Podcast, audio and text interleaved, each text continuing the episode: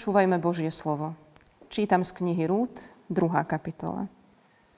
Moabčanka Rút povedala Noémi, chcela by som ísť na pole zbierať klasy za niekým, kto mi to dovolí. Noémi jej odpovedala, choď, dcéra moja. Rút teda šla na pole a za žencami zbierala klasy.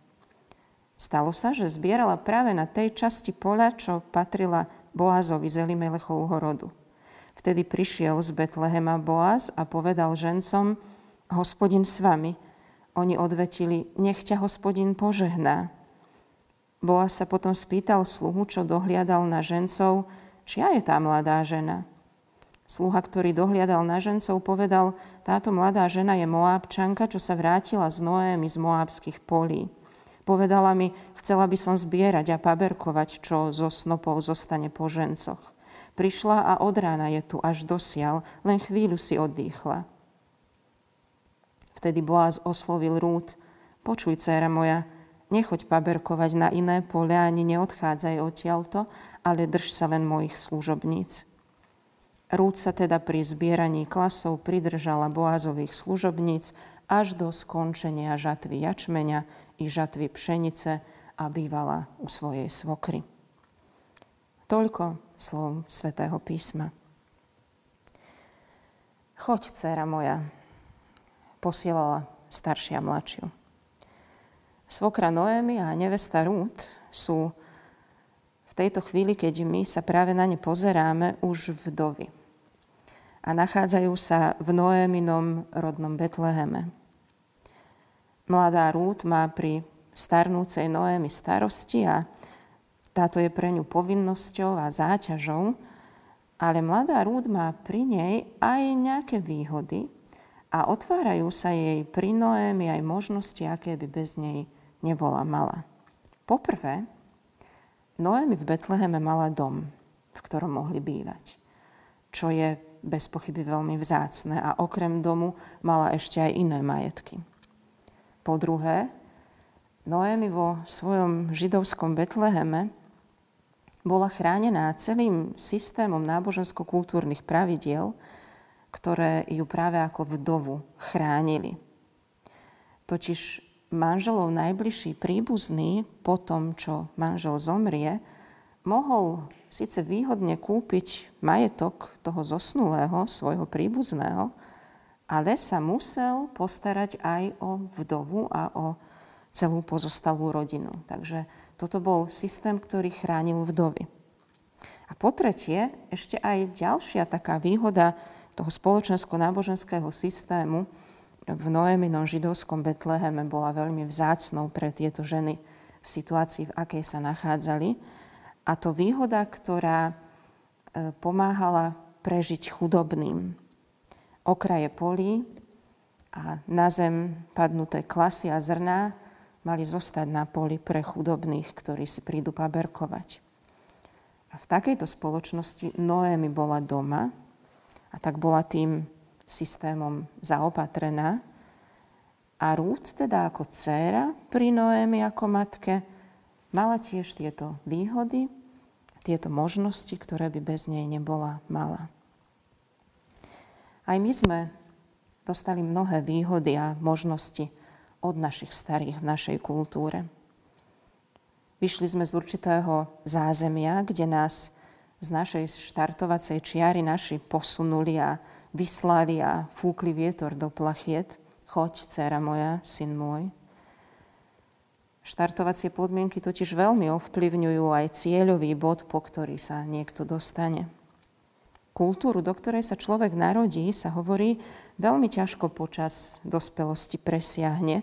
Dokážu to iba výnimoční, silní jedinci. Preto je na mieste vážiť si dobré štartovacie podmienky. Systém zriadenej krajiny, kde deti vyrastajú v normálnych dedinách a mestách, v rodičovských domoch, kde máme psíte bruchá, teplé postele, knihy, osvetlenie, vodu, pokoj a ticho v dome, keď treba, techniku a peniaze, prečo je potrebné zdravotné poistenie, prostriedky na nejaký výlet, pre šírenie obzorov, možno aj protekciu cez nejaké mamine otcové známosti, mnohí už aj rôzne nehnuteľnosti ako dedičstvo a vždy miesto, kam sa môžeme vrátiť.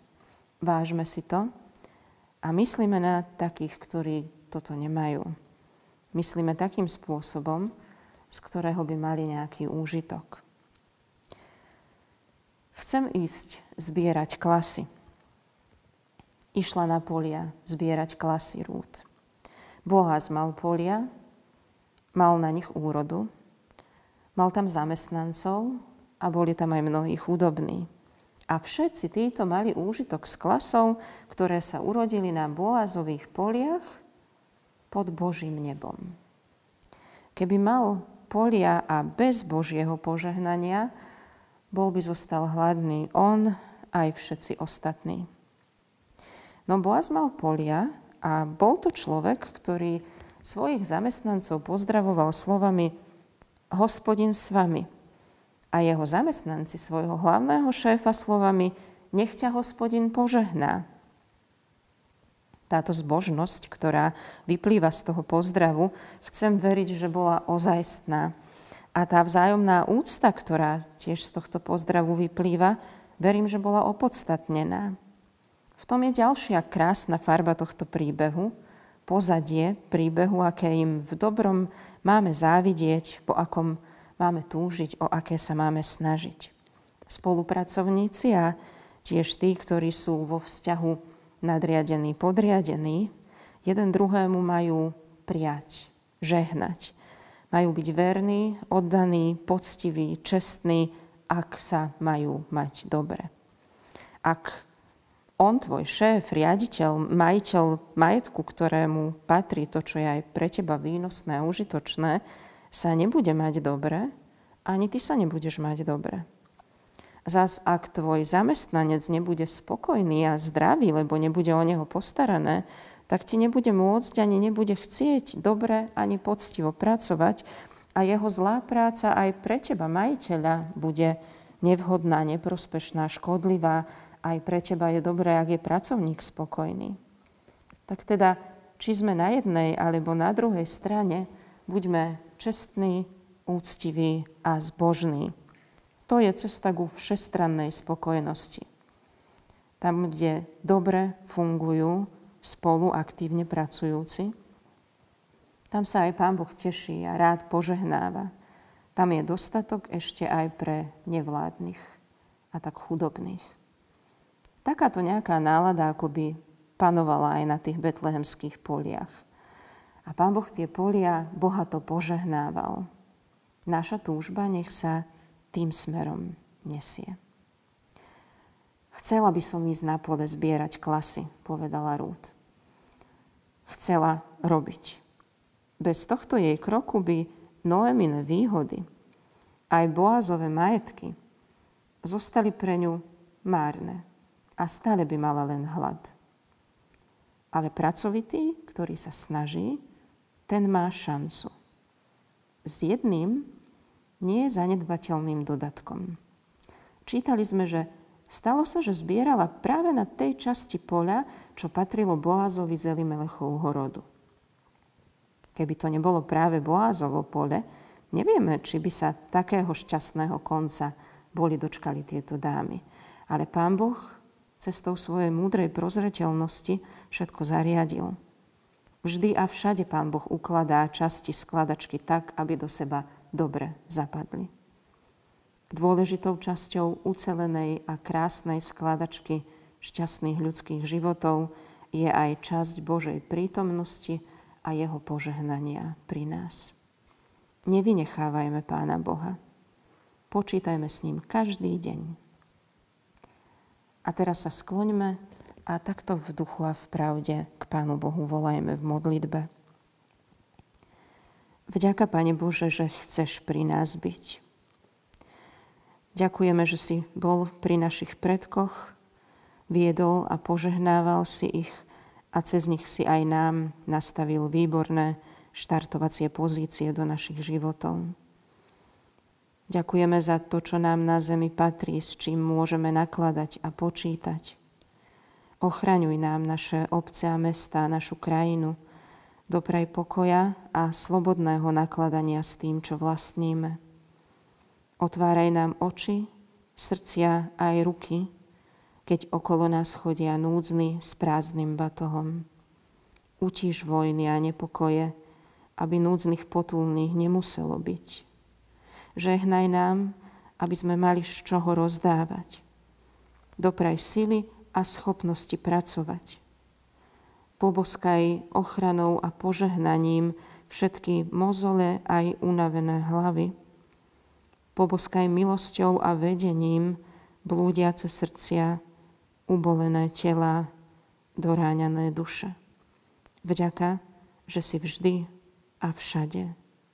Na Teba sa spoliehame. Amen.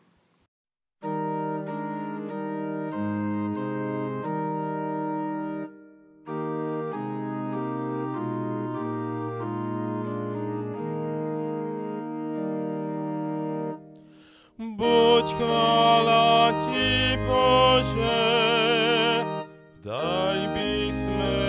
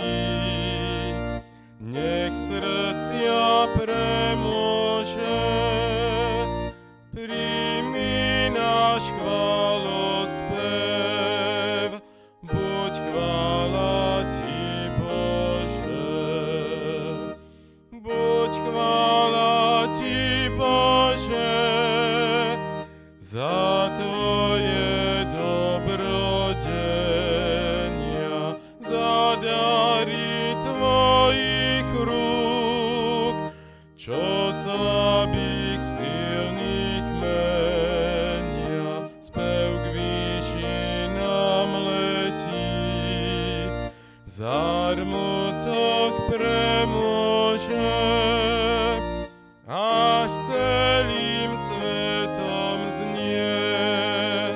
Buď chvála Ti, Bože. Buď chvála Ti, Bože, za